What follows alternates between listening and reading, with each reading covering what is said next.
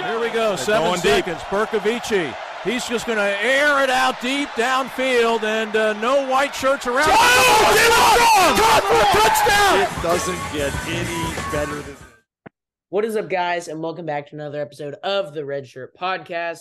Today is Selection Sunday. We are mere hours after the release of the two thousand twenty-three March Madness bracket. Um, there's a lot to dive into, so naturally I have with me the interjectors, my college basketball people, um, Trent Phillips, Joey Bonadonna, and uh, White Boy of the Year candidate Missouri's Jackson Francois. How are we doing, fellas? Living the dream. Living it's that. March. This, this is March. This is March. I mean, there is only one thing that I can think about right now. March. This is March. Okay. What region do we want to start in? Just go Let's go in chronological order, Southeast, Midwest, West. Okay. So, starting in the South, we have the number one overall team in the region, in the tournament, rather. Um, Alabama, they take on the winner of Texas A and M Corpus Christi, and then, what is it, Southeastern Missouri? Southeast Missouri State. Missouri State. Southeast Missouri State, SEMO. Do we, do we see anything there? Mm-hmm. Nope. Absolutely yeah. not. Philip Russell is a stud and can give Alabama a till like the second median. Then you look at the eight nine, and they're in some other brackets, some really tough eight nines. This one is a weird one. Uh, Maryland, West Virginia. Maryland's been super successful at um at home, but they haven't necessarily outside of home. West Virginia, the record isn't beautiful, but they really turned it on late. Um, and they've been a really solid team down the stretch. Well coached, Bob Huggins. What do you guys feel about this one? I don't think either of them are that good, so it doesn't really matter. No. Like, yeah. I think West Virginia is going to win just because they have experience actually competing outside of home and in a tougher conference, but neither of them are that good. It's really just like, this is Alabama's reward for being the number one overall seed. Yeah, and I mean, makes sense. I have yeah, no pretty much. I mean, yeah. I mean, when you look at Maryland, we can lose. Yeah, I mean, I mean, Maryland just overall, there's nothing particularly stunning or standout about them. Then you have, I mean, West Virginia. You always kind of know general ideas. Their their offense, you, you know, usually I feel like when you think of West Virginia, you think of the hard nosed defense. I feel like th- this year their offense has probably been been more the Cadillac, Cadillac, catalyst. Um, but yeah, I, th- I think that game's definitely for the right to to lose to Alabama. This, I think, is the first game that I'm really excited about. San Diego State, Charleston.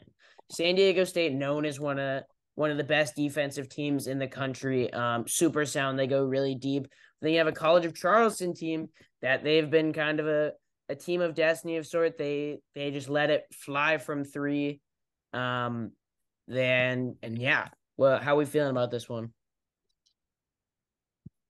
Um, it's definitely a matchup of, you know, San Diego State's one of the best defensive teams in the country, and they always are. And you were talking about Charleston being a three point shooting team. It's, you know, a great game. It's a good five twelve matchup, but I think San Diego State wins. Yeah, I, I agree. I think Charleston is an amazing team. I really hate that they got this draw because stylistically it just doesn't really work for them. They're not a super efficient three-point shooting team, even though all they seem to do is chuck threes. So I think this plays right into San Diego State. Matter of fact, I don't want to give San Diego State any credit at all still.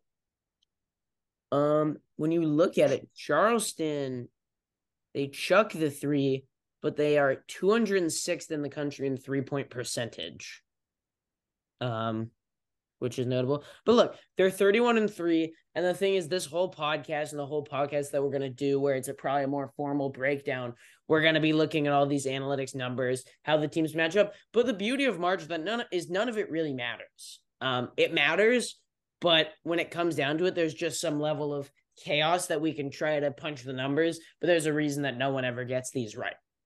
Um, so that being said, I, I, I think this is a tough matchup for Charleston, but I feel like Charleston just has the billing of that Cinderella team. So they're my lean as of now, but down we have, uh, Virginia Furman. Paladins, great team. Um, great season. Very well coached. I think it's going to be a Trent, really fun. You like, you, you like the Furman Paladins, Trent Phillips? You know, honestly, I don't see it. I've seen my Western Carolina Catamounts compete with them and even beat them one time this year, despite being severely outmatched. I just don't think Furman can match up man for man with Virginia. I think, I mean, like, Slosson's a great player. Richie's a great coach. I just don't see it happening. I don't think man for man they match up at all. I mean, I think the style of basketball that um, that Virginia plays can be susceptible for teams being able to stay into games. But I'm with Trent. Like, I think when when push comes to shove, it's hard. It's hard to really pick against Virginia. Fair. Yeah. We're all who's? What'd you say? Are we all who's? We all Virginia? I think we're all who's. I'm who's. Um, next one. This is uh, the first one where there are many games where we can point to, well, I guess Alabama kind of, but this is the first significant matchup where we can point to ties within the podcast.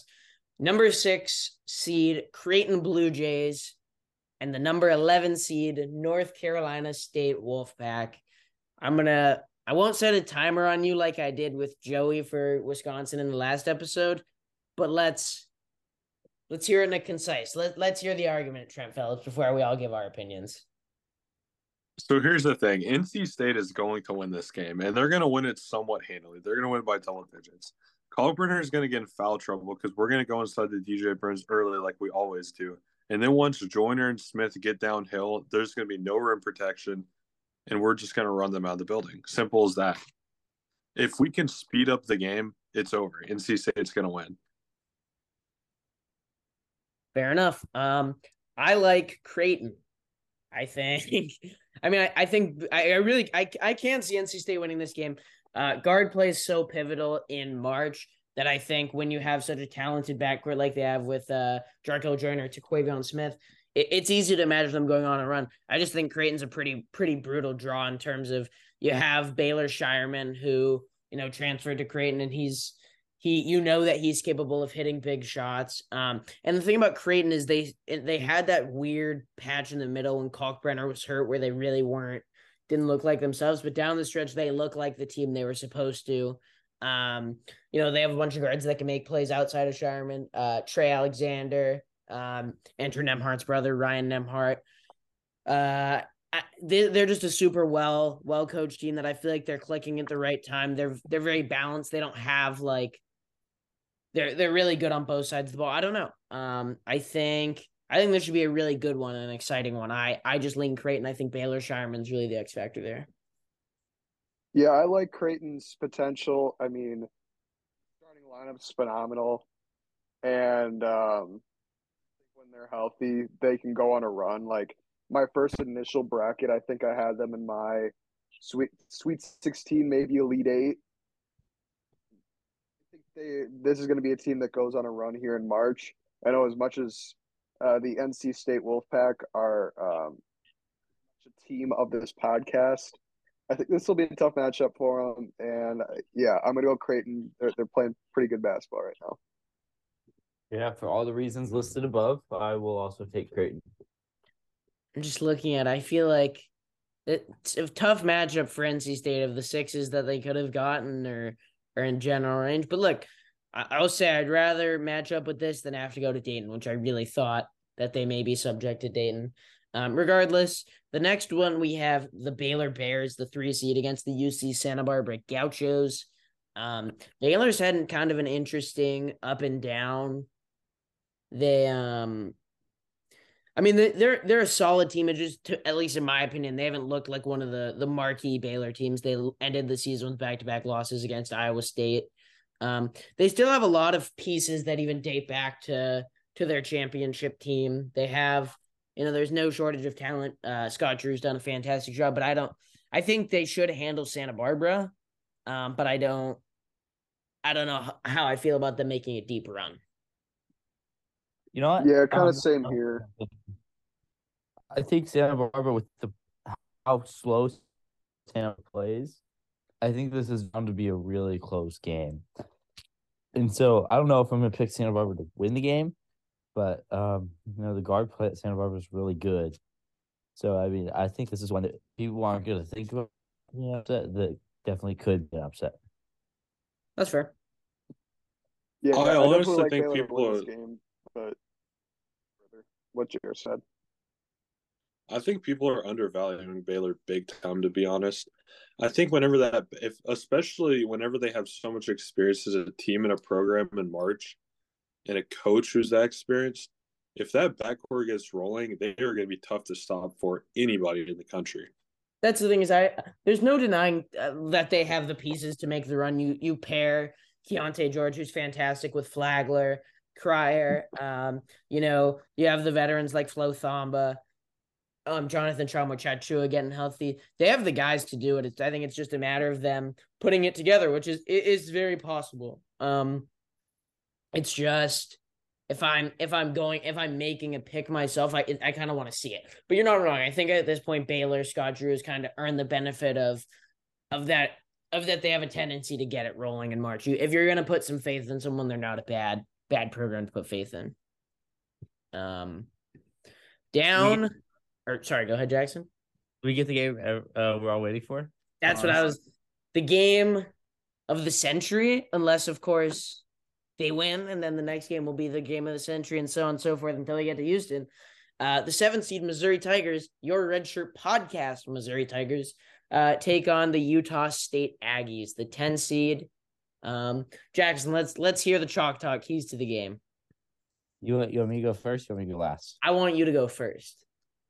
Well, um, our tempos are key to the game. And, you know, if we can just keep our tempo going and, you know, make shots, even if we miss shots, you know, just keep our pressure on defense. Um, Utah State's a really good team. They're really well coached. Uh, they've got great wins on the season.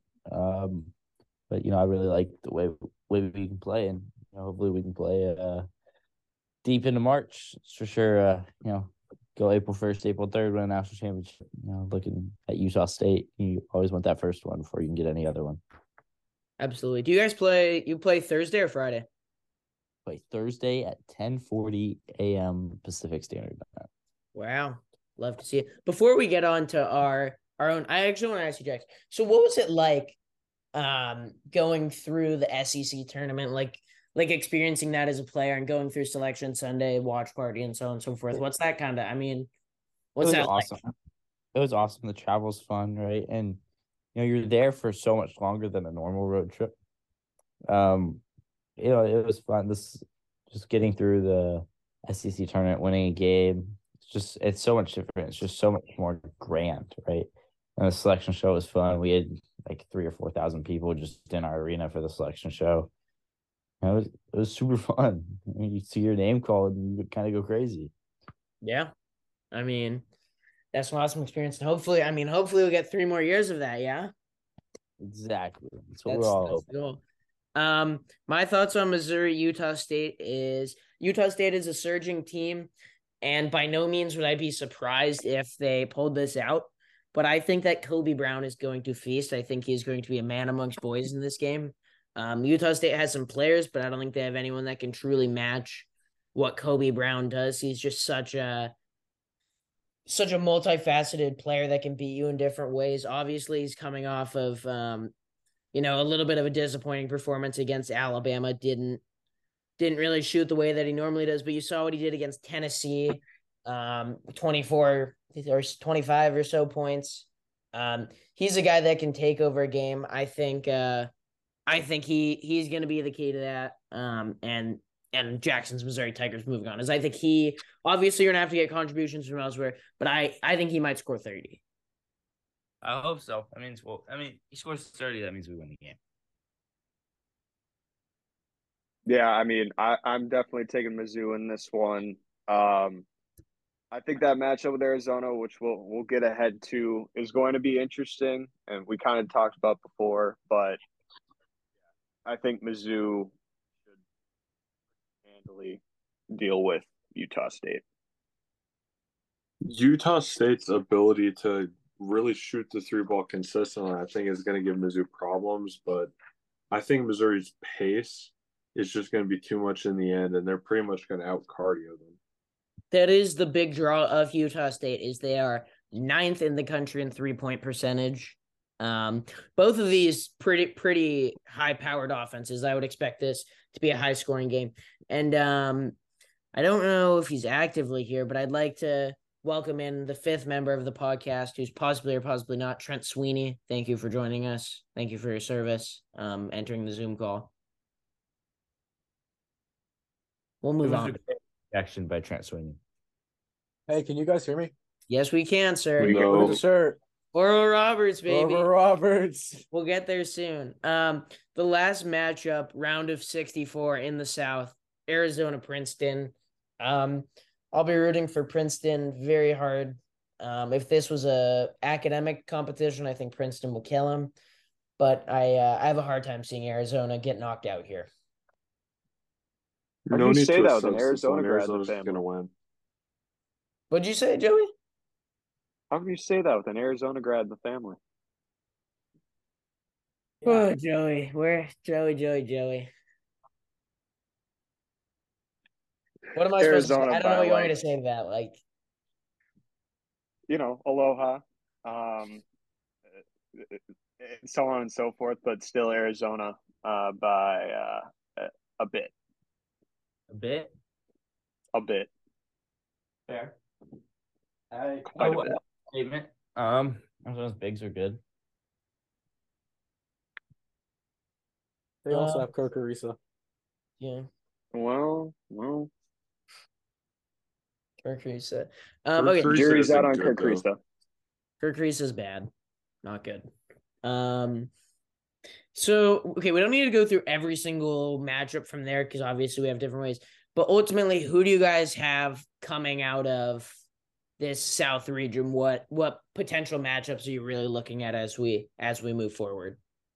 Missouri. Is there a particular team? All right. Is there a particular yeah, team I'm excited to see Missouri playing in the Conquest? Yeah, Alabama. Run it back, round three. We had them beat uh Saturday, so we can make shots in the second half. Yeah. I think a um, team primed to yeah. make a run. For sure, it's got to be Virginia, just again based off matchups. I think if they get to play San Diego State in the second round, that is probably that might be the worst game of the entire tournament. But again, like man for man, I think that really favors Virginia. And if they can win two games, if anybody can win two games, they can make a deep run. Let's be honest. Yeah, I think I like- my team to watch. Okay, go ahead, Jackson. I was gonna say, yeah, I definitely, I definitely think Missouri. I mean, I, I don't even know why I ceded to him because I knew he was going to say. Uh, but yeah, I, I, I'd say. I mean, obviously Alabama's a, a fun team to watch, but talking about them before, I think Creighton, um, has a good chance to go on a run here. Um, again, my first bracket had them in the Elite Eight, uh, but I think we'll we'll see what comes out of that top half of the bracket, but I like Creighton. Yeah, I like Creighton too. Creighton's one of my teams that I picked at the beginning of the year to win this uh, the tournament, and now they have Trey Alexander. Trey Alexander is my man, so I'm first I'm round exit. I uh, that's crazy. I'm pretty all in on Creighton, but what I will say to you know pander to. to the big name here. Oh my God, the background. Um, I, I think Missouri has can can upset Arizona in the second round. It won't be easy by any means. Arizona's pretty sound on, on both sides of the ball, but um, where I think Missouri could get it done is Missouri does have a knack for uh, forcing turnovers. And that's one of the, the rare flaws in Arizona is they turn the ball over um, a lot more than they should for a team of their caliber. And it'll it'll definitely be tough down low. I think that's the biggest advantage for Arizona is that Mizzou doesn't exactly have the prototypical size bigs to really handle the duo of Tubelis and Ballo. But we've seen Missouri play, I mean, time and time again, they've played teams where where they're big underdogs or at least perceived underdogs, and they just find ways to win.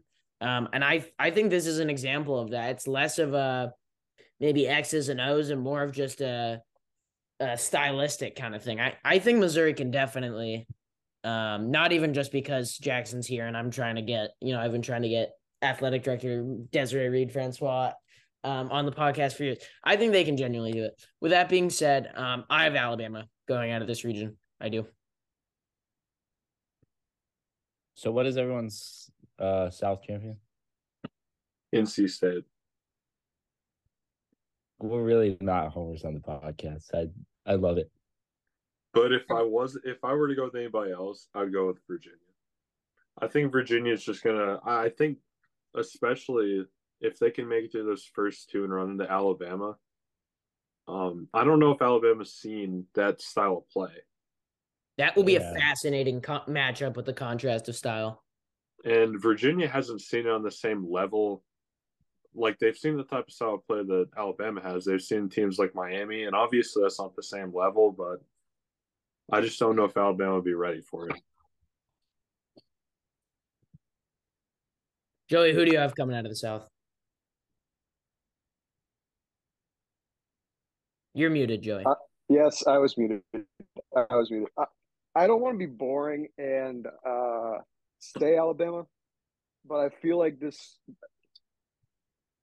this should be Alabama's thing to lose. I think they've obviously played solid basketball recently. Um, if I if I wanted to not be boring, I'll go with Creighton. Sweeney? I don't want to sleep on the Big twelve team. Baylor? They've had some big wins this year, and they have the um, the weapons to get it done. I like it. Um, so that is the South. Do we want to go go down to the East? Let's touch on yeah. a horrible East region. Weird East region. Starting off, uh, Purdue will take on the winner of Texas Southern and uh, Fairleigh Dickinson. Texas Southern, several games below five hundred, but made the run in their conference tournament. Um, and uh, yeah, how many how many points and rebounds is Zach Edey getting in this game? Twenty-three and seventeen. I was gonna say at least uh, twenty rebounds for the for the big man. Depends on how long he's in. I think he's gonna get pulled pretty early. That's fair. That's a good point. Um, yeah, shout out Texas Southern for making that run. Um, Texas Southern beat A S U at the beginning of this year, and that is a pretty awful loss resume-wise. But look, they're both in the tournament. That's all there is to it. Um, the eight nine in this region, I think, should be one of the better first-round games.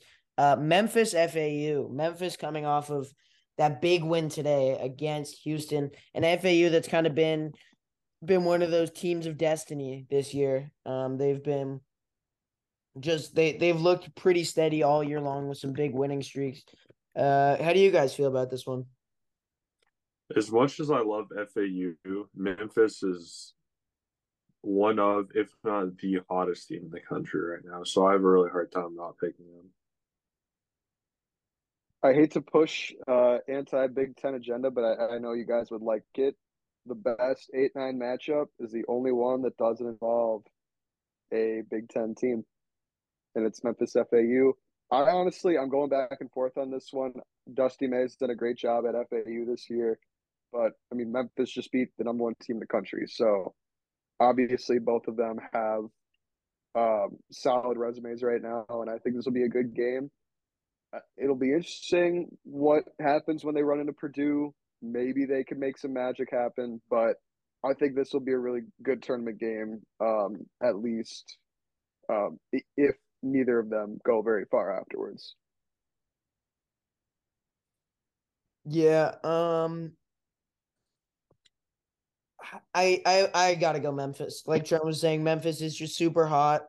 Um, and they've looked like more of a complete team than a lot of times the way that we've seen them. Feels like they're hitting their stride at the right time. Um, by no means am I counting out F A U, um, but Kendrick Davis is just a certified bucket. Um, top ten like, yeah, in absolutely. Scoring. What'd you say? I said top ten in the nation in scoring. He's so tough. He is. He can get he, he can get a bucket at any time. Yeah.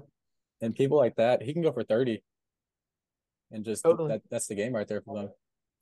Um, next matchup in this East region, uh, Duke, Oral Roberts, the five twelve game. And uh, I don't even know where to start. I'll pass it on to you, Sweeney. I got uh, Max and March again. And when Max and March, we see what happens. And he has uh, Connor Vanover. He's going to uh, make a difference. What, three blocks a game?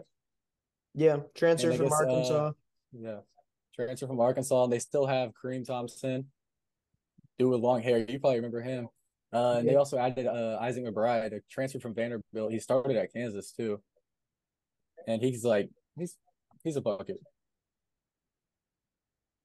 Yeah, I mean, Oral Roberts, it feels like, obviously, last last time around when they got in, uh, Trent Sweeney, he himself was able to make some picks. You know, he didn't doubt them. But now they're kind of a known commodity, and it's not – they're good. Like, they're legitimately good. It's not just a team making another bid. Max Aesmith is legitimately one of the most electric players in the country. Connor Vanover's been a huge difference maker. I was saying, like, if they – in some sort of hypothetical universe, if they still had Kevin O'Banner there, I think they would legitimately be a national title contender.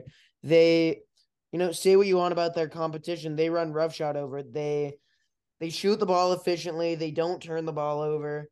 Um, you know, they're, they're not necessarily, you know, obviously it's sometimes hard to gauge when you don't play the, the greatest of talent, but like, look, when you can score like that, and when we've seen it before in that style with a guy like Aesmith going up against that top-flight competition winning, it's you got to have confidence in, in Oral Roberts. With that being said, Duke is one of is one of the hottest teams in the country. They're really starting to hit the, their stride. Some of the young guys looking looking better, more cohesive unit.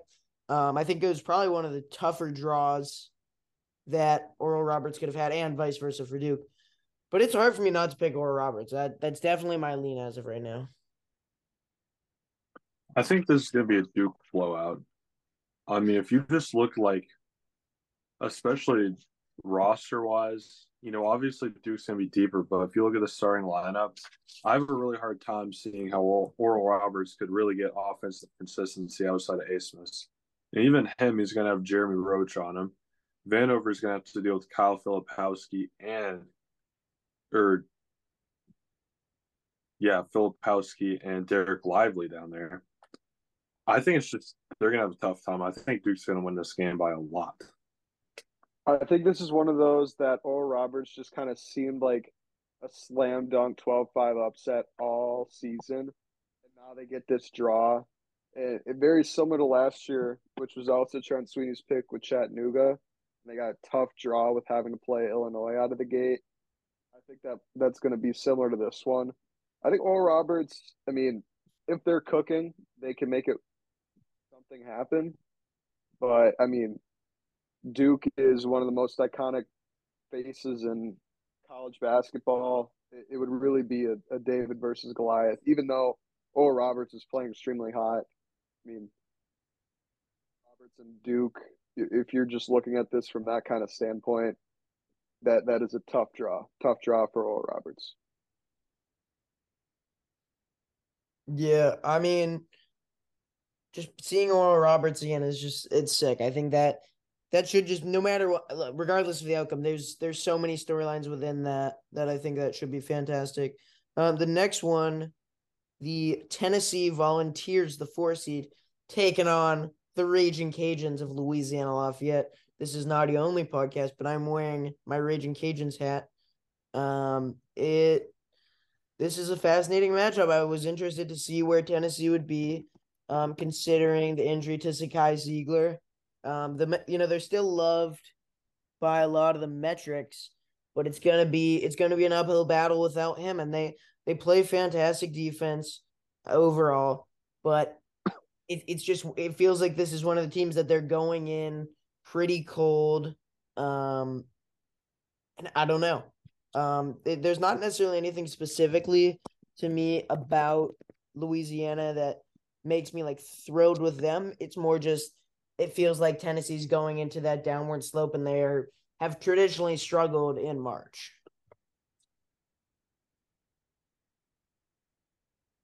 Yeah, I think, I mean, yeah, go ahead. I think Louisiana's going to win. Um, especially no Ziegler. Tennessee just does not look the same. I think Jordan Brown is going to have a, he's a huge breakout star to watch in March this year for the Raging Cajuns. I just, I don't know. I have a weird feeling about Tennessee every year. And yeah. no Ziegler, they just really do not look the same. Yeah. Jordan Brown's just a total, he's what, six ten or so. Um, pretty athletic. He can beat you in different ways. But the thing that I found interesting when I was watching, obviously, I, I haven't necessarily been the biggest um, follower. Uh, I'm, I'm a kind of a fake Raging Cajuns basketball fan. Like I can't can't say I follow all the time, but in their championship game against uh, South Alabama, I believe it was, it wasn't Jordan Brown that was leading the scoring. It was they have a point guard. I don't remember his first name, but first his last name is like Folks. Um, he was a stud, and it felt like when you were watching that game, it wasn't just a one man wrecking crew, um, which I think is important because it's hard. It's hard to pull off an upset like that with purely one guy. Obviously, you can have a guy go off, but you're not going to be able to account for count for all sixty plus points or whatever. Um, but yeah, I mean, when you look at the metrics, Louisiana top fifty in offense, um, top fifty in three point percentage, uh, top thirty in offensive rebounding. They take care of the ball pretty well. They don't grit out fantastic defensively, but they're they're a solid team. Um, I I also and that's not something to worry about against Tennessee. Yeah. Yeah, I think um, obviously Tennessee not playing great basketball right now. Louisiana just had a great run in the conference tournament. This is another one that looks like it could be a pretty solid upset pick. Um, just really don't know how this one's going to land. I, I'll lead in Louisiana right now, but yeah, I, I think this is just going to be one that during the week you'll be playing devil's advocate with an upset pick, and then start to lean Tennessee. I'll, we'll see where we land on when it comes to finally putting together a bracket. Sweeney, I'm I'm gonna go with Tennessee, but I know like when I'm filling in my bracket this whole week, I'm going to be wanting to pick uh, Louisiana every single time. I yeah, same. That's kind of how that's, I feel. Yeah, too. That's just like it's one of those games. Yeah, kind of just you get to a certain point where, where so much of March, it's it's just off of vibes of, and just general matchup styles. Um, next one we have the six eleven, uh, Kentucky versus Providence. Uh, Kentucky kind of surged as the year went on. They look more like a bubble team to closing out fairly strong. Um, then you have Providence that kind of a little bit was the opposite. They ended up, they got a bye. They didn't have to go to Dayton, but eleven seed, not exactly where they wanted to be. How do we feel about this game, fellas? I, like I think Kentucky. This is, yeah. Oh, go ahead. I think this is a fraud off. I just want to put that out there. That is also true, but I still like Kentucky. I think Kentucky's going to blow them out of the water. I don't believe in Providence. I really yeah, don't. Kentucky's going to win. I mean, I think, look, both of them can score, but I just think, I don't know, Providence just hasn't looked like a like a legitimate threat to me. And Kentucky obviously has had, you know, is far from perfect, but I'm going to take that more talented, more, you know, well-rounded team from Lexington. Just kind of when in doubt. I'm taking Oscar Tshiebwe. That's my pick. That yeah, that's the thing is Tshiebwe. Pretty much. Tshiebwe is just such a huge factor. I really I do like um Reeves is a great transfer from Illinois State. Um Wisconsin did target him. I thought he was just gonna be like a huge steal, but him ending up with Kentucky, he's really turned it on for them this year. I, I'm very interested to see how he does in this tournament. And, um, yeah, we'll we'll see how far they go. I, I mean, obviously, Tshiebwe is the defending national player of the year. And it it's Kentucky. They, It's – yeah. Yeah. Sweeney, anything to add? I know what, what uh, Joey was saying. Um, Antonio Reeves – He uh he had like a rough stretch in December where he really wasn't doing anything at all. But now that he's they're, they're kind of involving him in the offense a little bit, he's uh he's actually taking a big stride in that, and he can be a difference maker in the tournament. Yeah, and we all know what uh, Oscar can do. Yeah. Um, the next one, the three seed Kansas State taking on the fourteen seed Montana State. And before the podcast, we had a certain member that was feeling very good about Montana State. So I'd, I'd love to hear the rationale behind that one. Y'all can go first. Okay. Um, I I'll, like I'll Kansas State. Yeah. I, I, I mean, I can't say I've watched a lot of Montana State this year, but I, I I feel like just Kansas State has to be the the pick here. I, I don't know if I like them to make a deep run though either. I think the obviously having a first year head coach, despite Jerome Tang being fantastic, I just don't know. I think he needs a few more years under his belt before they go on a deep run. I, I would still take Kansas State in this round one game.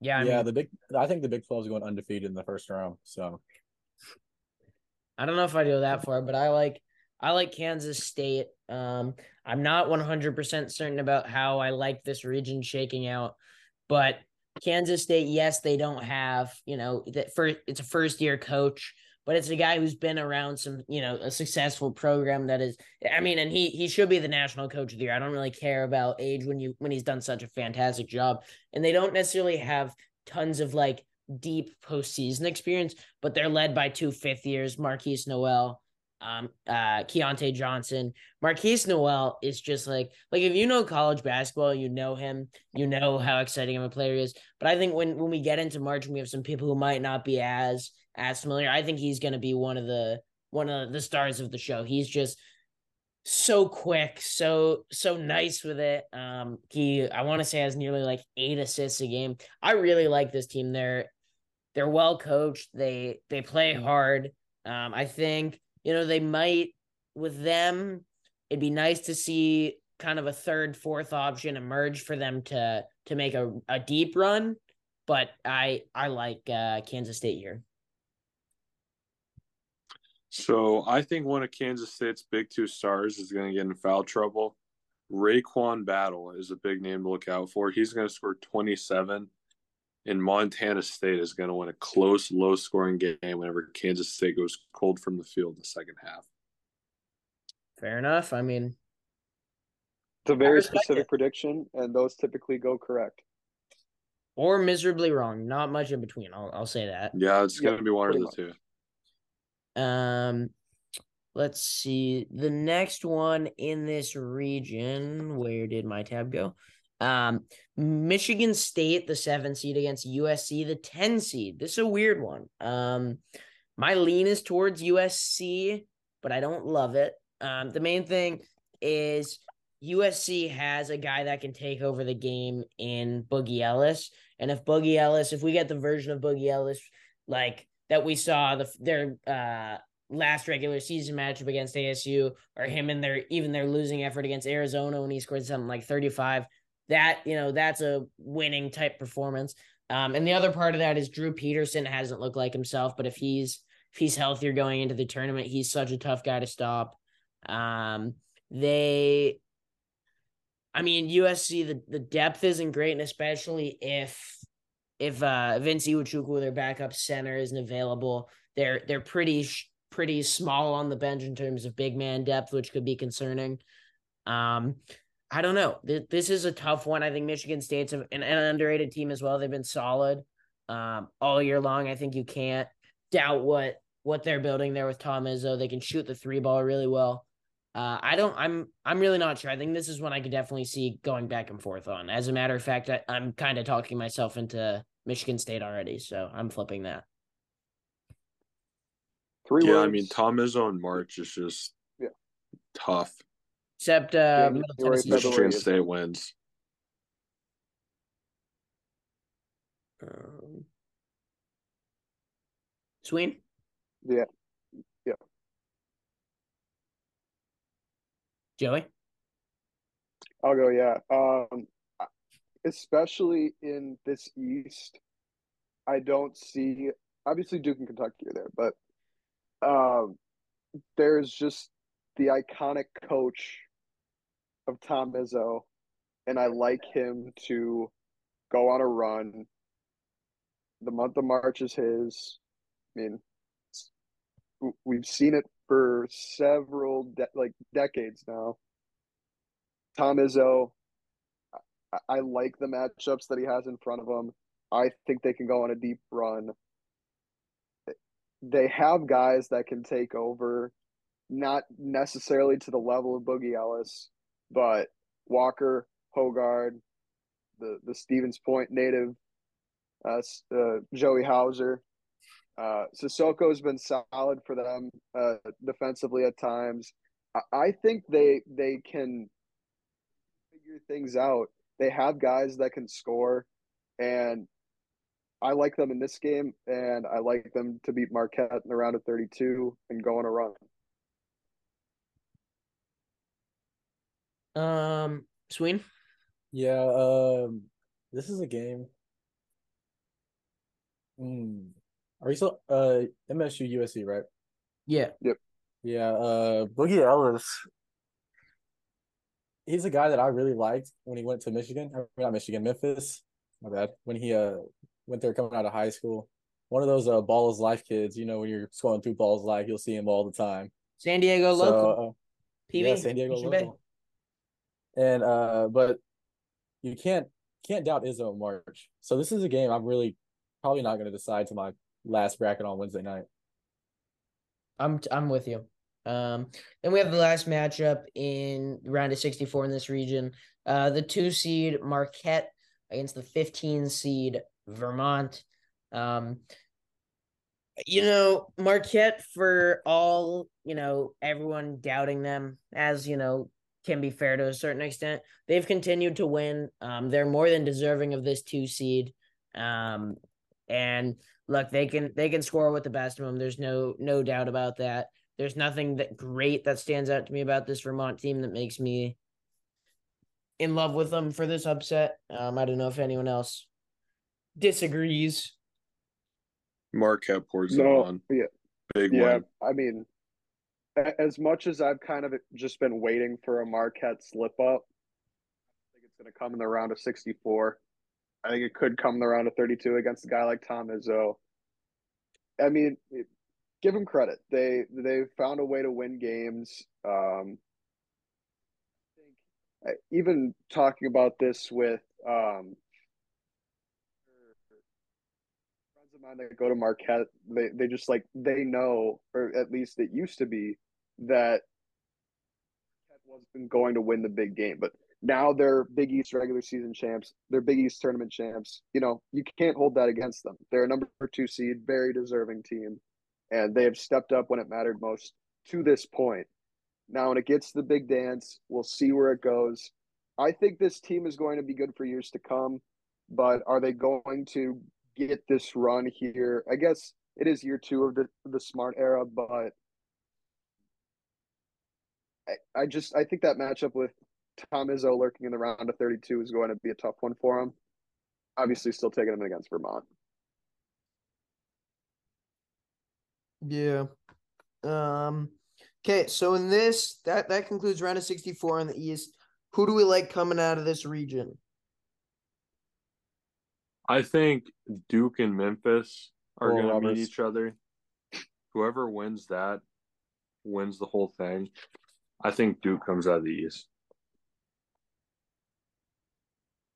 Um, yeah, I, I, I think um, Purdue kind of just gets swept under the rug because uh, just because you kind of see what happens to them in March.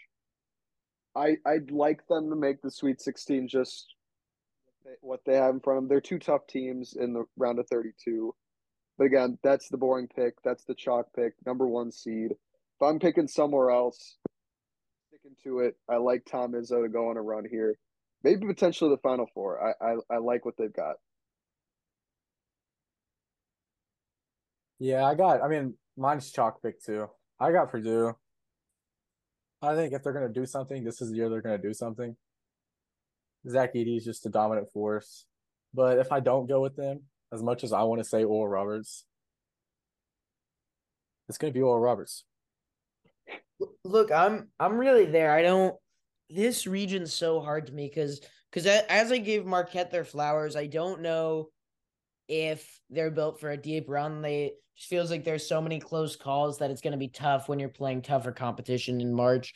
Um, Purdue is great, but I don't know. As they go along, they have really young guards. Obviously, what you get from Zach Edey is great, but um, at a certain point, you're going to need other guys to step up. That's just how March kind of goes. I honestly, a lot of me wants to go Oral Roberts, and I'm really close to doing it, but I, I like Kansas State. I don't think anything on, necessarily on paper says that this Kansas State team is is super qualified to be Final Four, but I just think they have the experience, they have the continuity, camaraderie, um, and the way it sets up, like I think th- there's not really any clear matchup nightmare to me. I think, you know, they, they match up pretty well with Kentucky against Marquette. I mean, Marquette's a hard team to stop, but if any team's going to be able to stop them, obviously Kansas State plays plays phenomenal defense. Uh, and yeah, so my my tentative pick is Kansas State. I want – a lot of me wants to take Oral Roberts, but by the end of, you know, the end of the first four, I, I might have an entirely different team. I, I really don't know out of this region. I – I don't like this region. I, I definitely I kind of want to go back on my Kansas State. I I mean, I like everything about this team. I've I've liked them all season, but I really think with the first year head coach, it is again as much as I love Jerome Tang, I kind of want to see it before I believe it, kind of thing. Um, but I, I certainly think they're capable of it. Um. I just I, I want to see what happens in this first weekend, and then we can kind of, I guess, revisit when we do our Sweet sixteen uh, that we typically do. They got to get past Montana State first.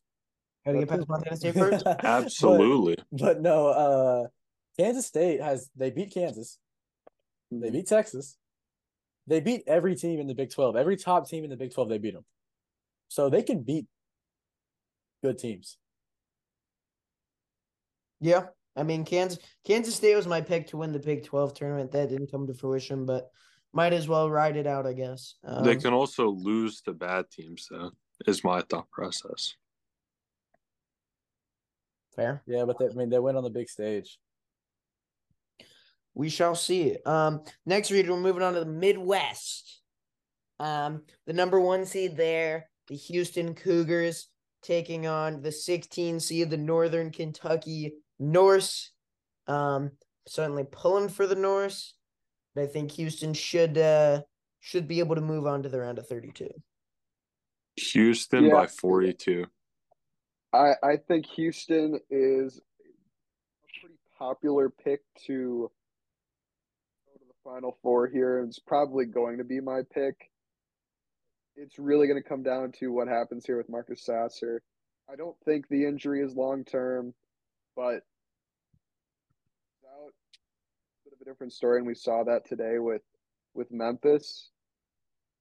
But if he's on the floor, it works perfectly, and I think they're still the best team in the country. Yeah. Um, I, I definitely think the thing about Houston is Houston every year kind of we get lulled and desensitized to because it's like, oh, well, yeah, Houston's playing well, but they're not playing anyone of substance. That's really true this year. And, you know, the American was really weak. But, I mean, they're, they're a really good team, and we saw it last year when they when they took – they really dismantled the number one seed, Arizona. They're so well-rounded, so well-coached, so physical. Um, if Marcus Sasser were to be out longer than expected – I would have some concern, but I, I really like Houston out of this region. Um, and the eight nine matchup for, for the right to play Houston or Northern Kentucky, um, Iowa, and Auburn. Two more horrible teams. Auburn's going to win, but I, I'm not going to debate that one. I'm, I'm not going to argue with Trent. that, that's I, I think Iowa's not good. They have to have a really good shooting night to uh, to be competitive. Um, I mean, you got to be doing something wrong if you get swept by Wisconsin, unless you're Penn State. Penn State gets a pass. Uh, but, yeah, Iowa, I'm going Auburn. Yeah, I'm going Auburn too. Well, I'm I'm pretty happy. I my lean is Iowa, not for any particular reason. I think both of these teams are not very good and will get bounced regardless. Um, I'd like to note, I believe that was our first reference to the Wisconsin Badgers, and we're pretty deep into this, so I'd like to give a big... I did mention, when I was talking about Antonio Reeves, I did mention Wisconsin, ah, but... You're right. Yeah. Second. Second, Second one. Still pre- pretty good, all things considered. Um, yep. Below that, we have the Miami Hurricanes, Canes, sorry, um, against the twelve seed Drake. How are we feeling about this one? Shout out to Brandon Vitale. Shout out Brandon Vitale, Brandon the Brandon Lambo. Vitale. Um, I mean, last year we kind of didn't. I mean, we kind of did. We said, "What if? It, what if?" Saint Peter's, and now this year we got Miami. I mean, my, Miami's a good team. I think they've got the guys to do it. Uh, and I guess it's a great coach, and he's put together a solid team. Uh, Drake, I think, gets a little bit slept on in this matchup. Tucker DeVries is is is good. They're an old team. Don't get me wrong. Does that help them? Maybe a little bit. We'll take Miami, but I think this could be a potential twelve five upset here. I think the guard play of Miami is just going to be too much. Drake is a great More guards team. And But yeah, more guards than Shawshank. Especially since Nordchad Omir for Miami is out, I think, for this first game. But man, Nigel Pack, Isaiah Wong, that's just that's hard to pick against. So yeah. I gotta go Miami. I'm I'm one hundred percent with Trent. Um the you know, Omir being questionable, possibly not available, I think that's gonna be big long term. But I th- with Miami, I mean Miami is just so explosive. It's it's all guards, man. I mean, you have Isaiah Wong, Jordan Miller, Nigel Pack. They score, you know, a mile a minute. They're they're just so fun to watch. And I think Drake is more than capable of pulling off the upset. But I'm I'm big on this Miami team. I think they can make a deep run if they're able to get healthy. That's the uh, second year in a row Brandon Vitale got a shout out on the podcast. Yeah, you got. He's he's a big. He might have to, honestly. If Miami is in the Sweet sixteen, he might be added to the interjectors, at least for a segment, maybe just a segment. Um, next one we have the four seed Indiana Hoosiers taking on the thirteen seed Kent State Golden. Ooh. Trent, you want to start us off? This is going to be a bloodbath where the Golden Flashes show that they are legit. I don't think people realize how good of a conference the M A C was in basketball this year, but Kent State is a very legitimate team. They have a lot going for them. They have really good guard play. They're super deep. They're experienced. You know, even this season, they've had to go on the road. They played a lot. I mean, I need to go look at the list. You know, Gonzaga is one of them. They went on the road to a lot of tournament teams and competed. I mean, lost by two to College of Charleston, lost by five to Houston, lost by seven to Gonzaga. This is a team that knows how to play in close games. They've been in those dogfights. They've been in tough environments. This is a team that was prepared for March. Yeah. Um, I think Kent State is a very solid team, and I think they probably I, I think I've said it. I think they were robbed of a tournament appearance last year with the whole controversy controversy against Akron. Um, and here they finally get it. But the question is going to be is who contains Trace Jackson Davis? Obviously, Trent just mentioned it. Kent State's gone against some very good programs. They they played Gonzaga close, played Houston close, Charleston is obviously no pushover. But this is going to be another tough test. And, um, yeah, I just think Indiana, it, it's going to be Trace Jackson Davis show if no one can really slow him down. That's that's kind of where I'm at. I think um, Sincere Carey is a stud. I watched a lot of the M A C tournament. They, I, I'm totally with Trent that I think Kent State is being slept on. This is going to be a great game that I think will go down to the buzzer. The guard play for Kent State will keep them in this game, but where I think Indiana is going to be able to to push past it is Trace Jackson Davis. I don't think there's a clear clear stopper from Kent State that'll be able to get that done. And and Jackson Davis, he's just a walking triple double. He's been everything um, that Indiana expected with his return. So I think that's what's going to push Indiana to the next round. But I I wouldn't be shocked at all if if uh, Kent State pulled off the upset. Yeah, uh, I liked Indiana last year in this tournament, and they returned Trace Jackson Davis, and that's he's going to go out there and show why he's probably one of the best bigs in the uh, nation. Yeah, I'm uh, totally with you there. The next one, so this is is this our this our first one with a cross um eleven. It is, yeah. So we have the six seed Iowa State playing the winner of Mississippi State and Pitt. Um, so first, who do, who do we like out of that first four matchup? I'll Pittsburgh. say this. I think both of them can beat Iowa State. I agree. Yeah. But when it, when it comes down to it, if I have to make a pick, uh, I'm going to go with Mississippi State. Tolu Smith is a, a dog. Uh, Pitt was solid this year, but I just I I don't think that they've been playing great lately. And that momentum's just not going to help them in Dayton. Yeah. I think Mississippi is... State – oh, go ahead, Sweeney. Go ahead. No, go ahead. Okay. I think Miss, the thing about Mississippi State is I don't see them having the offense to make a true deep run in this tournament, but they are so tenacious defensively.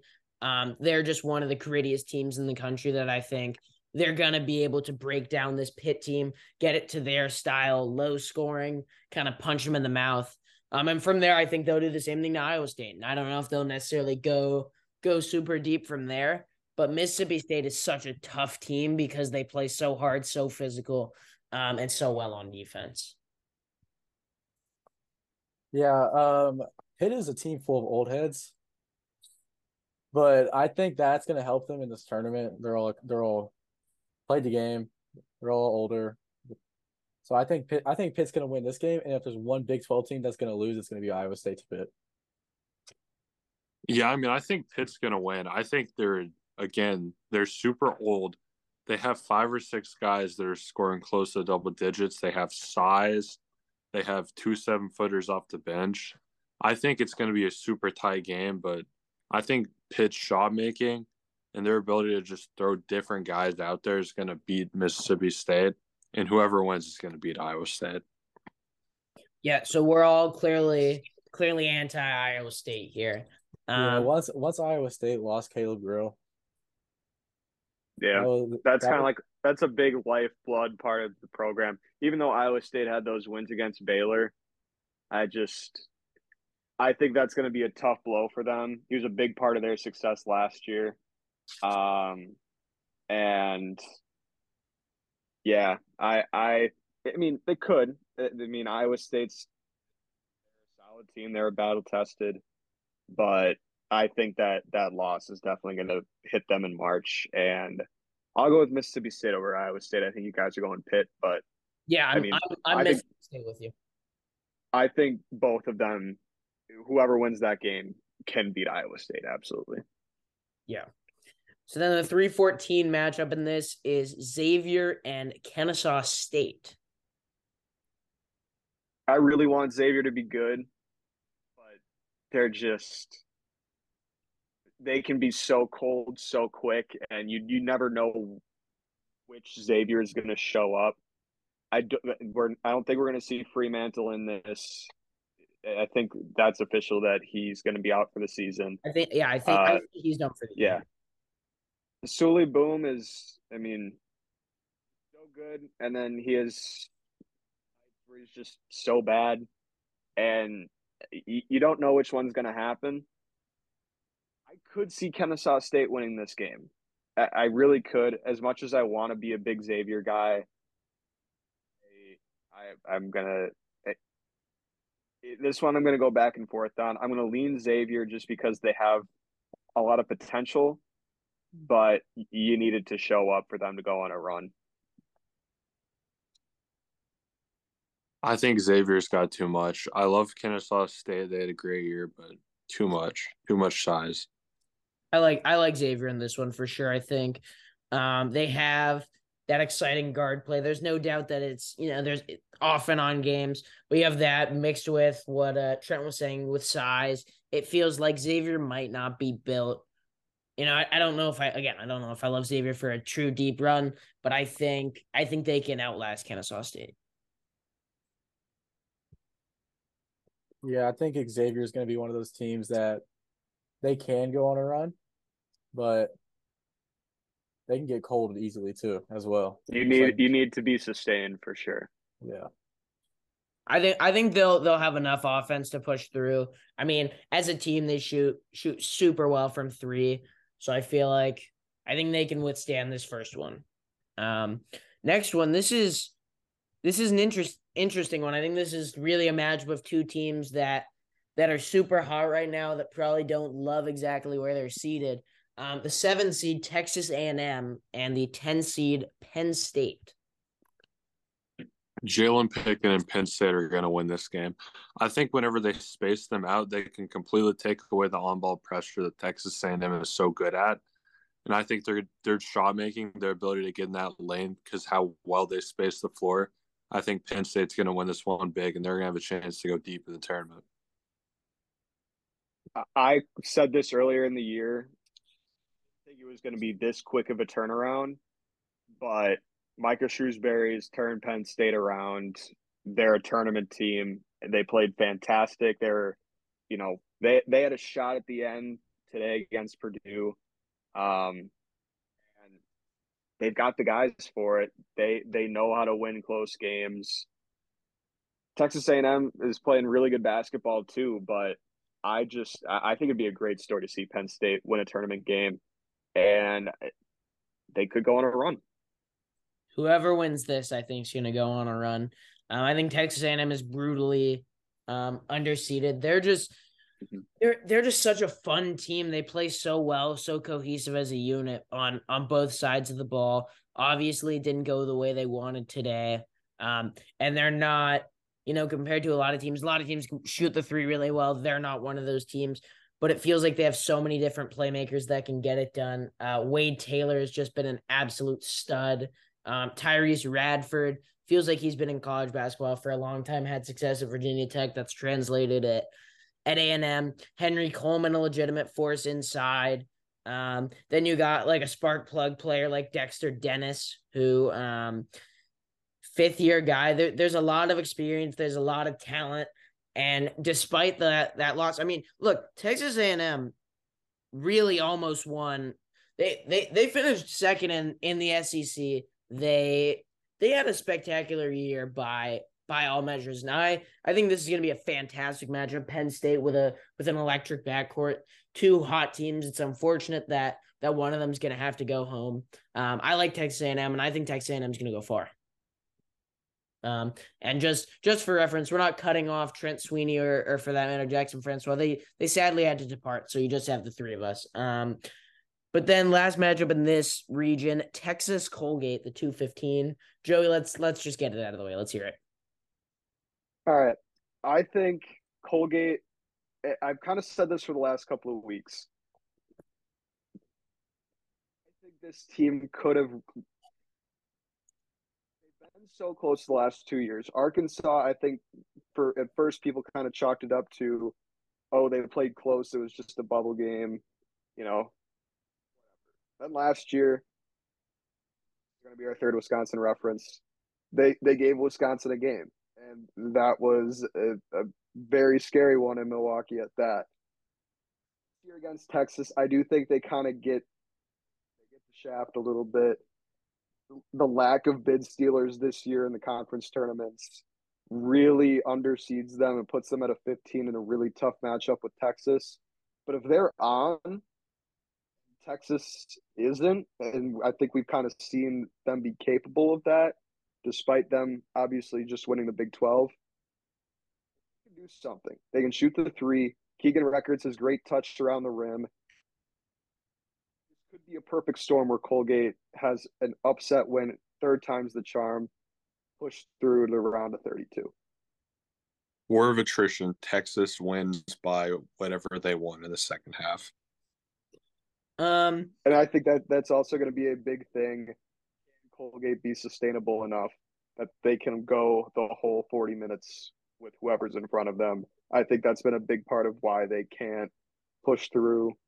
But if they can do it, this is their year. They, they've returned everyone except Nellie Cummings. And maybe it, this is March. This is March. Look, it's it's not hard to sell on Colgate because, look, they're number one on Torvik in uh, efficient field goal. They're the number one team in three-point percentage. They're number seven in two-point percentage. Um, that's how you win these upset games is you're going to have to you're gonna have to shoot the other team off the court. With that being said, Texas um, is deep. They're a fun blend of experience um, and a lot, you know, guys from different places. You talk about Marcus Carr, Uh, Timmy Allen, Tyrese Hunter. There's just, there's a, I think there's too much for Texas, but, but I can, I can see it. Like I'm not, I think there is on top of possibly Joey just feeling it with the vibes. I think there's also some legitimate, le- legitimate backing to, to a Colgate upset. And it, look, it's a two fifteen. There's no perfect storm where you're going to be like, okay, I really like this for the fifteen seed, but it's, if you, if they can shoot like they, you know, like the numbers say, they can they can at least make it a good game. And I'll I say mean, this, I don't I don't hate Texas. I, I think they could go on a run in this tournament as well. I love Marcus Carr. I think he, his ability to take over games and how many years he's been playing college basketball is extremely evident. Tyrese Hunter had a great mar- March last year with Iowa State. Timmy Allen's capable of being a, a presence uh, in the post some it, it, at times. And they're a good team, and I think they persevered really well in the Chris Beard situation. I think that they can go on a run. I it's just I feel the March vibes with Colgate. I think this could be their year. It, it's a difficult pick, that's for sure, and I think it's a lot difficult, a lot more difficult than people are giving it credit for. Colgate's a great team. And I think it's going to be a fun game to start, but I don't – I just – Texas has too much. I think Texas just being able to throw out so many different people. You know, Colgate's got to be perfect. Texas doesn't. They could play a bad game and still win.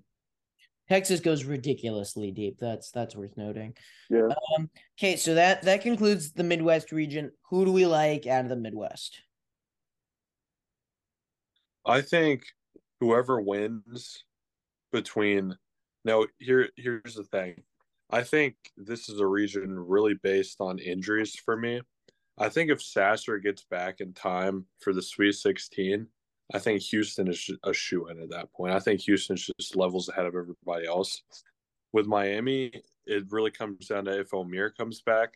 I think if Omeer comes back and Sasser doesn't, Miami's going to win. And if neither of them come back, I think Kent State is going to win the region mm. and go all the way to the Final Four. That's definitely, I, I mean, the, the injuries are definitely huge. Omeer and Sasser are two crucial parts to their teams. Sasser's definitely the would be the biggest loss for Houston. I still think they're a good team, but they're not a one seed without Marcus Sasser. If Marcus Sasser comes back, It, I mean, it's it's no contest. I think Houston's going going to the Final Four, and I think that could be a team of destiny thing, with the Final Four being in Houston.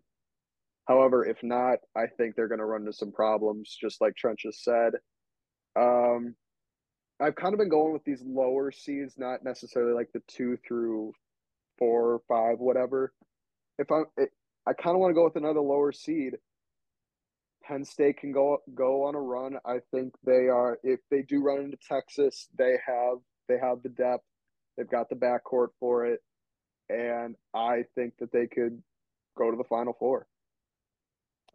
Um, obviously the Sasser stuff is worth noting. And, you know, if he were to be out really an extended period of time, it's it's noteworthy, but I, I think Houston's going to run roughshod through here. Um, I really like Miami too. I just think Houston is going to be able to put Miami in a box. Miami's not going to be able to to really shoot lights out the way that they try to and try to speed it up, you know, really run them out. Um, I, I think Houston Houston's going to sleepwalk to the Final Four. I mean, if yeah. they're healthy, I just don't think there's a contest anywhere. If they're healthy, I don't think there's a team in the country that man for man matches up well with them. Yeah. That doesn't well, mean they're not beatable, because they obviously are, but. Yeah. Um, we're on our final region now, the West. Um, starting off with the one seed, known, you know, school in the western part of America, Kansas, um, taking on the sixteen seed Howard. I mean. Kansas by a million. I have a hard time seeing. No need to analyze. Yeah, I mean, Kansas. Yeah, sorry, um, Kansas. Next one, eight nine. This is this is an interesting one. We have two pretty talented teams in Arkansas and Illinois. Again, two think, horrible yeah. teams. I, I don't even know if horrible. I mean, Illinois. Eh. Arkansas, talented teams they, don't play well. I think Arkansas can go on a run here. Um, talent's coming back. Nick Smith, they've got they've got the guys for it. They could upset Kansas. I think they've got the talent to give them a run. It, like you kind of just said, talented teams don't necessarily mean anything, but riding the must bus, I think they could go on a run. I like Arkansas.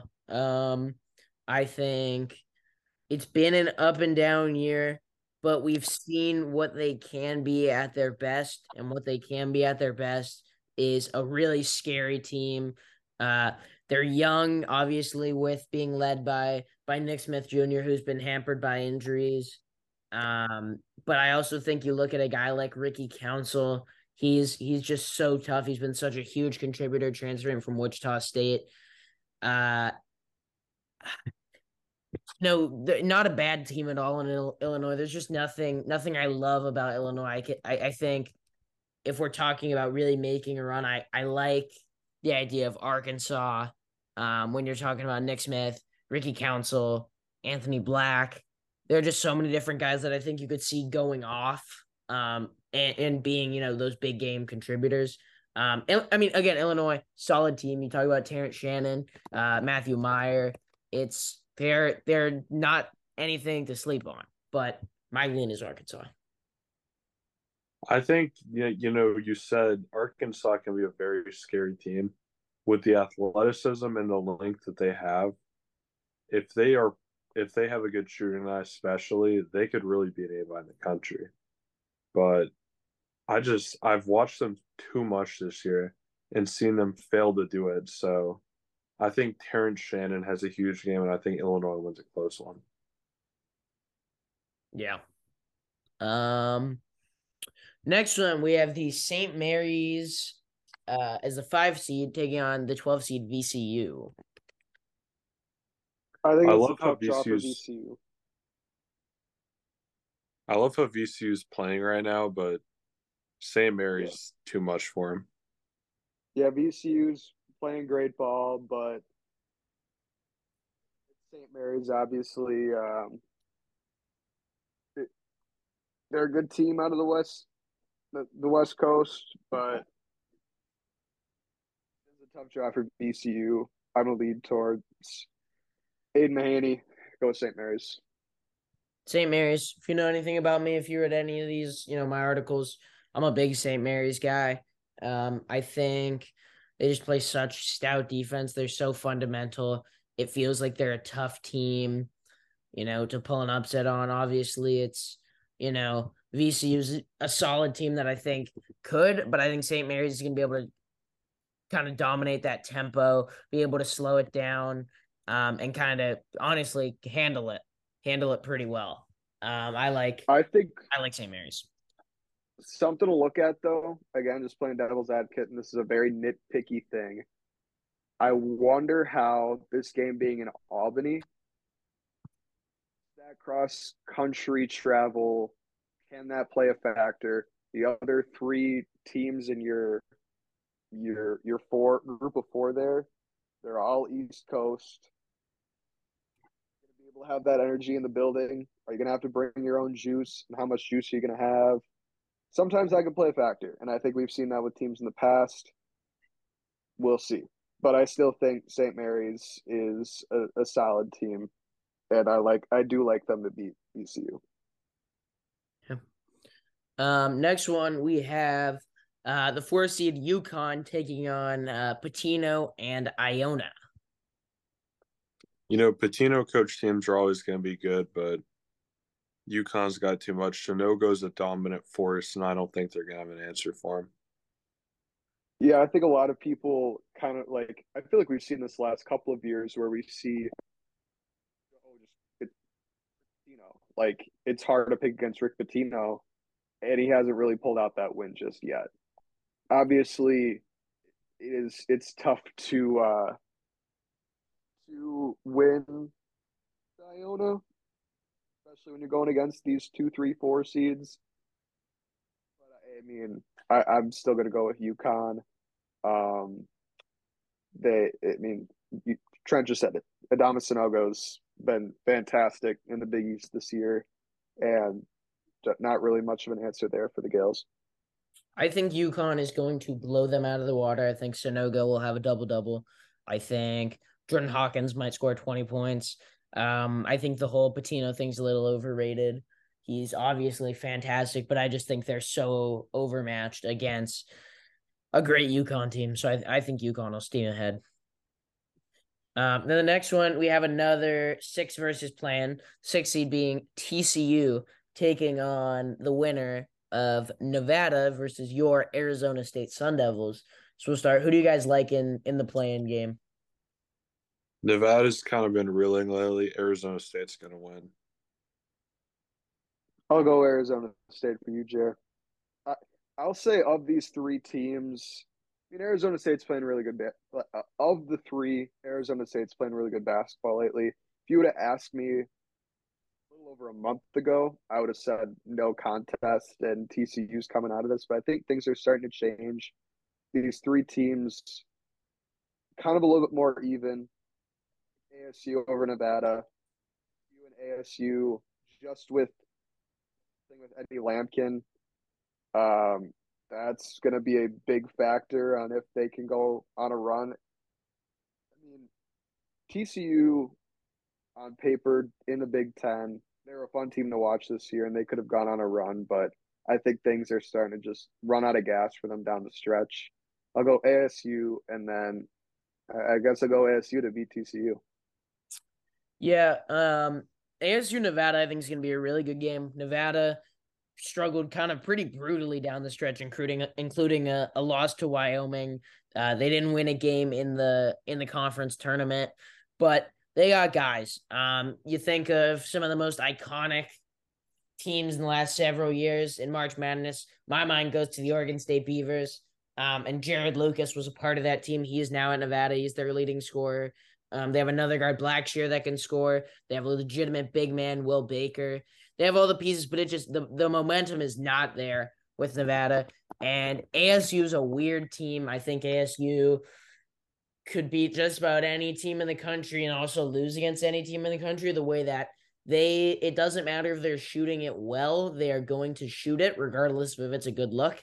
Um, and I think – You know, with that, there there also is some experience um, of of some older guys, and you have not that it should really matter, but you have a little bit of a revenge game. Desmond Cambridge and uh, Warren Washington transfers from Nevada. I think A S U just has a little more momentum going into it. I think especially, I think, an X factor in this game and in the tournament if he's healthy. He's been out with a concussion. Austin Nunez, their freshman guard, he's a spark plug, and I think if he's able to get minutes in the tournament and get healthy, I think he'll be a guy that that will be a big contributor. So I like A S U there. And throughout the season, I've always been on T C U. I'm like, I think I think T C U's going to get it. T C U's had their ebbs and flows, but I always felt like T C U was going to turn it around. And at this point, I just, I don't know. It feels like the vibes around uh, Fort Worth aren't there, like Joey was kind of referencing Eddie Lampkin. It, you know, the, the pieces are certainly there. Um, when you have that whole team together, Mike Miles, Damian Baugh, they bring back, you know, they brought back everyone from a from a T C U team that looked, you know, dangerous last year, that almost took down number one Arizona when I don't think anyone saw that coming. Um, but I don't know. I, I'm gonna I'm gonna take A S U over Nevada and T C U, and there might be some homerism in that. It's just it, it has more to do with the uncertainty around T C U than necessarily loving loving A S U or Nevada. I've got T C U big over A S U. You know, I don't think Lampkin's even played most of the season.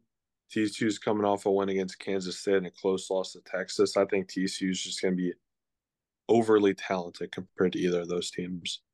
Yeah, I mean, that's totally- yeah. I, I definitely agree with that. I don't feel particularly high on A S U Nevada. It's kind of, kind of the opposite of how I feel about the other eleven seed first four matchup. It's really just going to come down to what's T C U going to come out with, as opposed to me liking the other teams, um, coming out of Dayton. Um, Again, I think T C U is capable of it. Mike Miles is good. Um, we, we saw them go on a bit of, I, I guess, kind of a bit of a run last year. I also, like, kind of just throwing this in there, I think there's romanticization of the team. That, that's a big word I just threw out there. Uh, of these teams that won on runs last year and expecting that to just kind of carry over. I think North Carolina is a prime example of that. T C U is capable of it. Vibes be there. That is the, a major question in March. Vibes, baby. It's all about the vibes. Um, next one, three seed Gonzaga, fourteen seed Grand Canyon. I think Gonzaga will beat them by twenty-five. Zags by forty. I don't think this one needs any analysis. No. Gonzaga should win this game. But then again, I, I it could be one of those games that – no analysis needed, and you never know. Gonzaga That's... finds a Gonzaga finds a way to be in a weird close game the first weekend. It's just like it's clockwork. The the best argument against a against you know a possible Gonzaga blowout, or even to the point of saying that maybe uh, Grand Canyon's going to win this game, it would be that this is March, and that's about all I can really say to it. Um. Yeah. Next, going down the seven ten, the surprise out of the Big Ten, Northwestern, taking on uh, Mountain West foe Boise State. Northwestern's Northwestern. had a great year, but you go ahead, Joe. You're the Big Ten guy. I'm the Big Ten guy. I've obviously watched Northwestern a few times. Um, it, it, they're kind of similar to Marquette, a very opposite team, but They are very solid defensively. They've got a great backcourt. Chris Collins, well-deserving of Big Ten Coach of the Year. He's really resurged this Northwestern team. It, it's interesting how they – I mean, they were second in the Big Ten this year, but they were one free throw in that Rutgers game away from being ninth, just how those tiebreakers worked out. Interesting and, that uh yeah. with all of that, Wisconsin ended up being behind Nebraska. Just an interesting note. Continue. Yeah, I mean, it really is. Um, you know, the, things happen in the Big Ten, and you know, you're the one that brought it up, not me. Um, but you know, Northwestern find a way to win games. Will that be sustainable in March? I feel like those teams that just find a way to win, you think that pans out, but it doesn't, and I think they should beat Boise State. I just, I think when they run into U C L A, they should run into U C L A. it's just it's not going to be it's not going to be close. U C L A, despite being injured, I, I just I, I don't think Northwestern's going to go on a run. I mean, Northwestern's had an amazing season, you know, to finish second in the Big Ten, but they've played way too many close games for my liking. They've lost to a lot of bad teams. You know, they've been really reliant on just finding ways to beat good teams in super close games, and they're kind of on a skid right now. So, I mean, I'm leaning Boise State. I think it's going to be really close, especially since Northwestern's got the size on them. I think having a seven-footer in your starting lineup is huge in March whenever you're playing teams like Boise State, but I think Boise State's length on the wings is just as good, if not better, than Northwestern's. I think Boise State's going to pull out a close one. Yeah, San Diego's own Chibuzo Agbo, um, six seven on the wing for Boise State. This could go either way. There's a lot of fun guard play in this. Um, and, you know, Rice – and Shaver, obviously exciting on that end. Then you have the duo at Northwestern. It's going to be – I really think it's a coin flip. I I just – I'm going to go Northwestern. I think they can maybe buy a couple more stops on defense. Won't necessarily be necessarily the prettiest game, but I think it should be a super intense, close game. Um, and I think either way, whatever team wins is going to struggle with U C L A, who is the last team at the bottom of this, taking on U N C Asheville. Um, yeah. Shout out I mean, Bulldogs. U C L A wins, but shout out Bulldogs. Shout out Bulldogs, of course. I mean, they almost weren't here. They almost weren't here. Um, if this, if there was were to be a fifteen two upset this year, this has got to be the one. I don't see it happening, but Drew Pember's the best one of one of the best players in the country, one of the best players in the tournament. I think. Um, I mean, this is March. We just said it. Um, I think, despite U C L A being injured, they really should have won that Arizona game, but they didn't. And uh, um, I think this is this is their weekend to lose. They've got to be able to overcome those injuries. They still have the great play. Um, they still have great players, and we've seen them go on a run. This is their weekend to lose. They should be in the Sweet sixteen.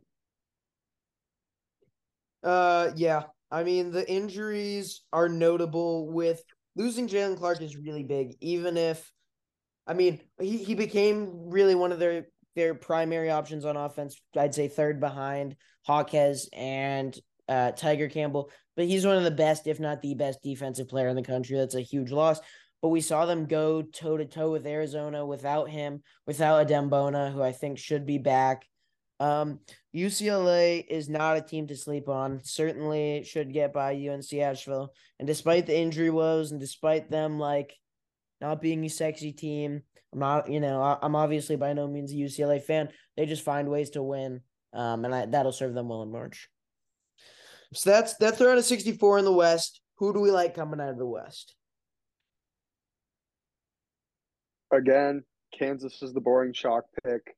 But if I have to go with a, a mid seed to go on a run, I do like Arkansas, but it, honestly, this is one that I'm going to go with, like, a little bit of a higher seed. I like UConn. I, I like Sonogo. Obviously, they're the number one team in the country for a hot minute, and then they went on a cold stretch. But that's kind of – it kind of just seems like life in the Big East this year. Like, aside from really Marquette, you were kind of bound to go on a on a cold stretch. And I think UConn's starting to build it back up a little bit. Um I like them to go on a run. I like these matchups for them. I mean, yeah, I agree. I think whenever you look at lineup top to bottom, look at what they have coming off the bench, like what they have the starting lineup with Sonogo. I think UConn, yeah, I mean, it's really tough because Kansas is there, but I have UConn squeaking out this region and going to the Final Four. I think oh. their experience, shot making, having a dominant force, having multiple reliable guys off the bench, having length and size at every position are all huge things in March. I think UConn gets it done. I think this is the year for Gonzaga. I do. Um, I think they are just so talented, so deep. And it feels like, you know, this year they're coming in with slightly less hype, you know, not by no means, you know, not well seeded. They're a three seed, but it feels like a lot of years they're coming in as the one. Feels like they have no business not being in the Final Four. But this year, this is obviously not, not an easy draw by any means with U C L A, Kansas, UConn. But Drew Timme is just still so fantastic, one of the best players in the country. And then their supporting cast is just incredible. Um, Julian Strawther's really developed as as a significant piece.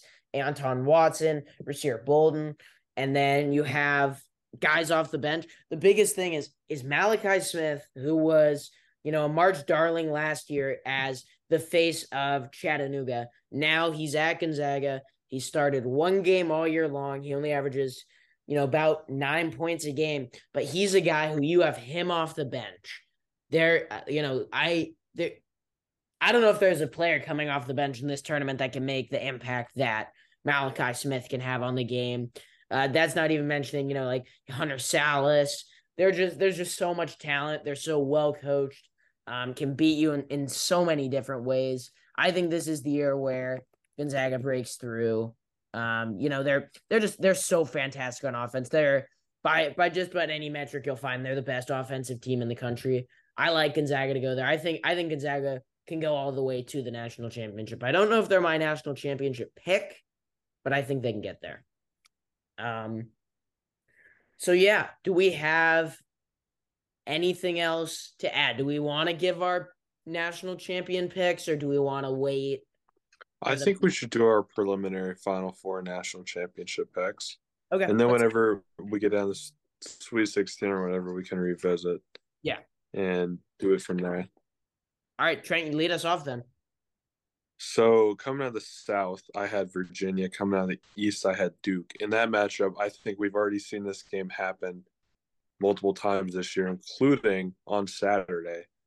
Duke's going to win a nail-biter. It's going to be low-scoring. It's going to be close. But I think Duke is too hot and has too much going. Duke goes to the national title game.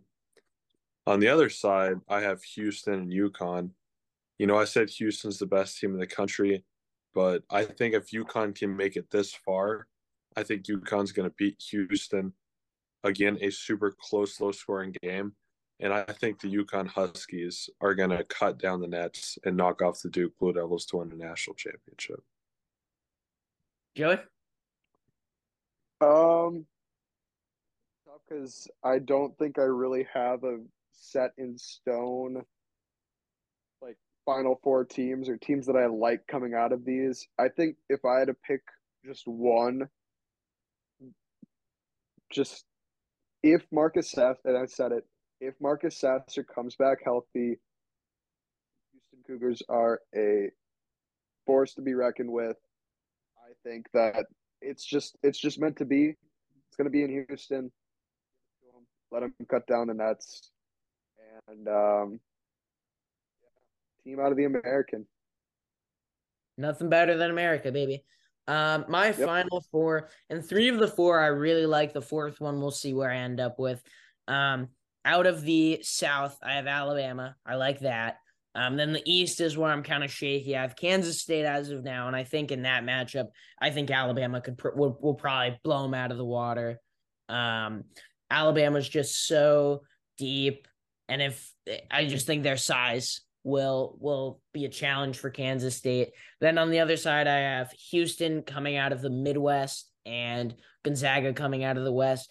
That will be a fantastic game. I think that is must-watch basketball. Um, and I think push comes to shove. I like Gonzaga. I like, you know, big players making big plays. Marcus Sasser, Drew Timme. Um, I think Timmy's the guy that puts it over the edge. He's been that guy for the last approximately decade in college basketball. I think he does it again. Um, gets him back to the national championship, but not um, not to the point of being able to win it. I think I think Bama will win I think Alabama will win a, a really great game. Gonzaga beat them in their in their first matchup. I think this will be a shootout between two really fantastic teams. I just think Alabama is so well-rounded, can can shoot the ball so well, but even when they're off shooting, they find ways to stay in games and find ways to win. That's what's so impressive to Alabama about me. Um, so that's that's my thoughts. They might change by by Tuesday. It might change by in two minutes. That's that's just what I have as of now. Um, and yeah, do we do you have anything else to add before we call it a day on this uh, selection? You know what? I'll I'll try to pick a Final Four. And it's going to be very wrong. I'm just going to go off the vibes. South, Creighton. I, I think them against Alabama, if Creighton's playing hot, and they will after having to play three games against quality opponents, I think they're going to be able to be hot enough to beat Alabama. The East, reasoning's still there. January, February. So a team in a in a division or a region where there's not really like this world-beating team that you know has no weaknesses. I trust Tom Izzo. Duke is Duke is a solid pick, but it, it's really going to be tough to overcome Oral Roberts. And I, I just I I like the consistency of M S U uh, when it comes to March. Out of Midwest, Houston. And out of the West, uh, I do like UConn there. I'm still just going to go with Houston out of those four teams. Sounds sounds good to me. I mean, I just love March. The the anticipation, the more like like when we get into the games, there's nothing like the games. But I was saying it earlier. It's like as the selection committee is revealing the matchups, it's like on the go. You're like, oh, I totally am going to pick this and that. And there's just such an excitement. You're like, oh my God, this is such a fantastic matchup. And we all, you know, we read the bracketologies, all the projections. But as it comes, there's just such a special feeling to it, and I I really can't wait for this week. Um, I think we'll likely follow up with some extent of a more formal bracket breakdown, um, although we kind of ended up going into that today. But I'd expect we'll probably try to get another one in before the tournament gets off. Um, stay tuned for that, though. Obviously, throughout the tournament, you'll be hearing from us. Expect an article as well. Um, do you guys any have any anything else? Any plugs? This Just enjoy March. March. This is March, baby. This is the best time of the year, best sporting event ever. I mean, nothing beats it. The vibes, you know, the excitement, the thrill, the agony. There's nothing like March. This is March. Absolutely not. Um, so, yeah, as always, check out the blog, the redshirt dot blog or the redshirt dot wixsite dot com. Follow the Instagram at the dot redshirt. That's where you'll see about new podcasts, new blogs. Uh, follow the Twitter at the redshirt blog. Sometimes I post on Twitter when I write articles or record podcasts. Sometimes I don't. You might as well follow, give it a chance. Um, and yeah, that'll just about conclude this episode of the Redshirt Podcast. We appreciate you guys for sticking around and listening. We'll see you next time.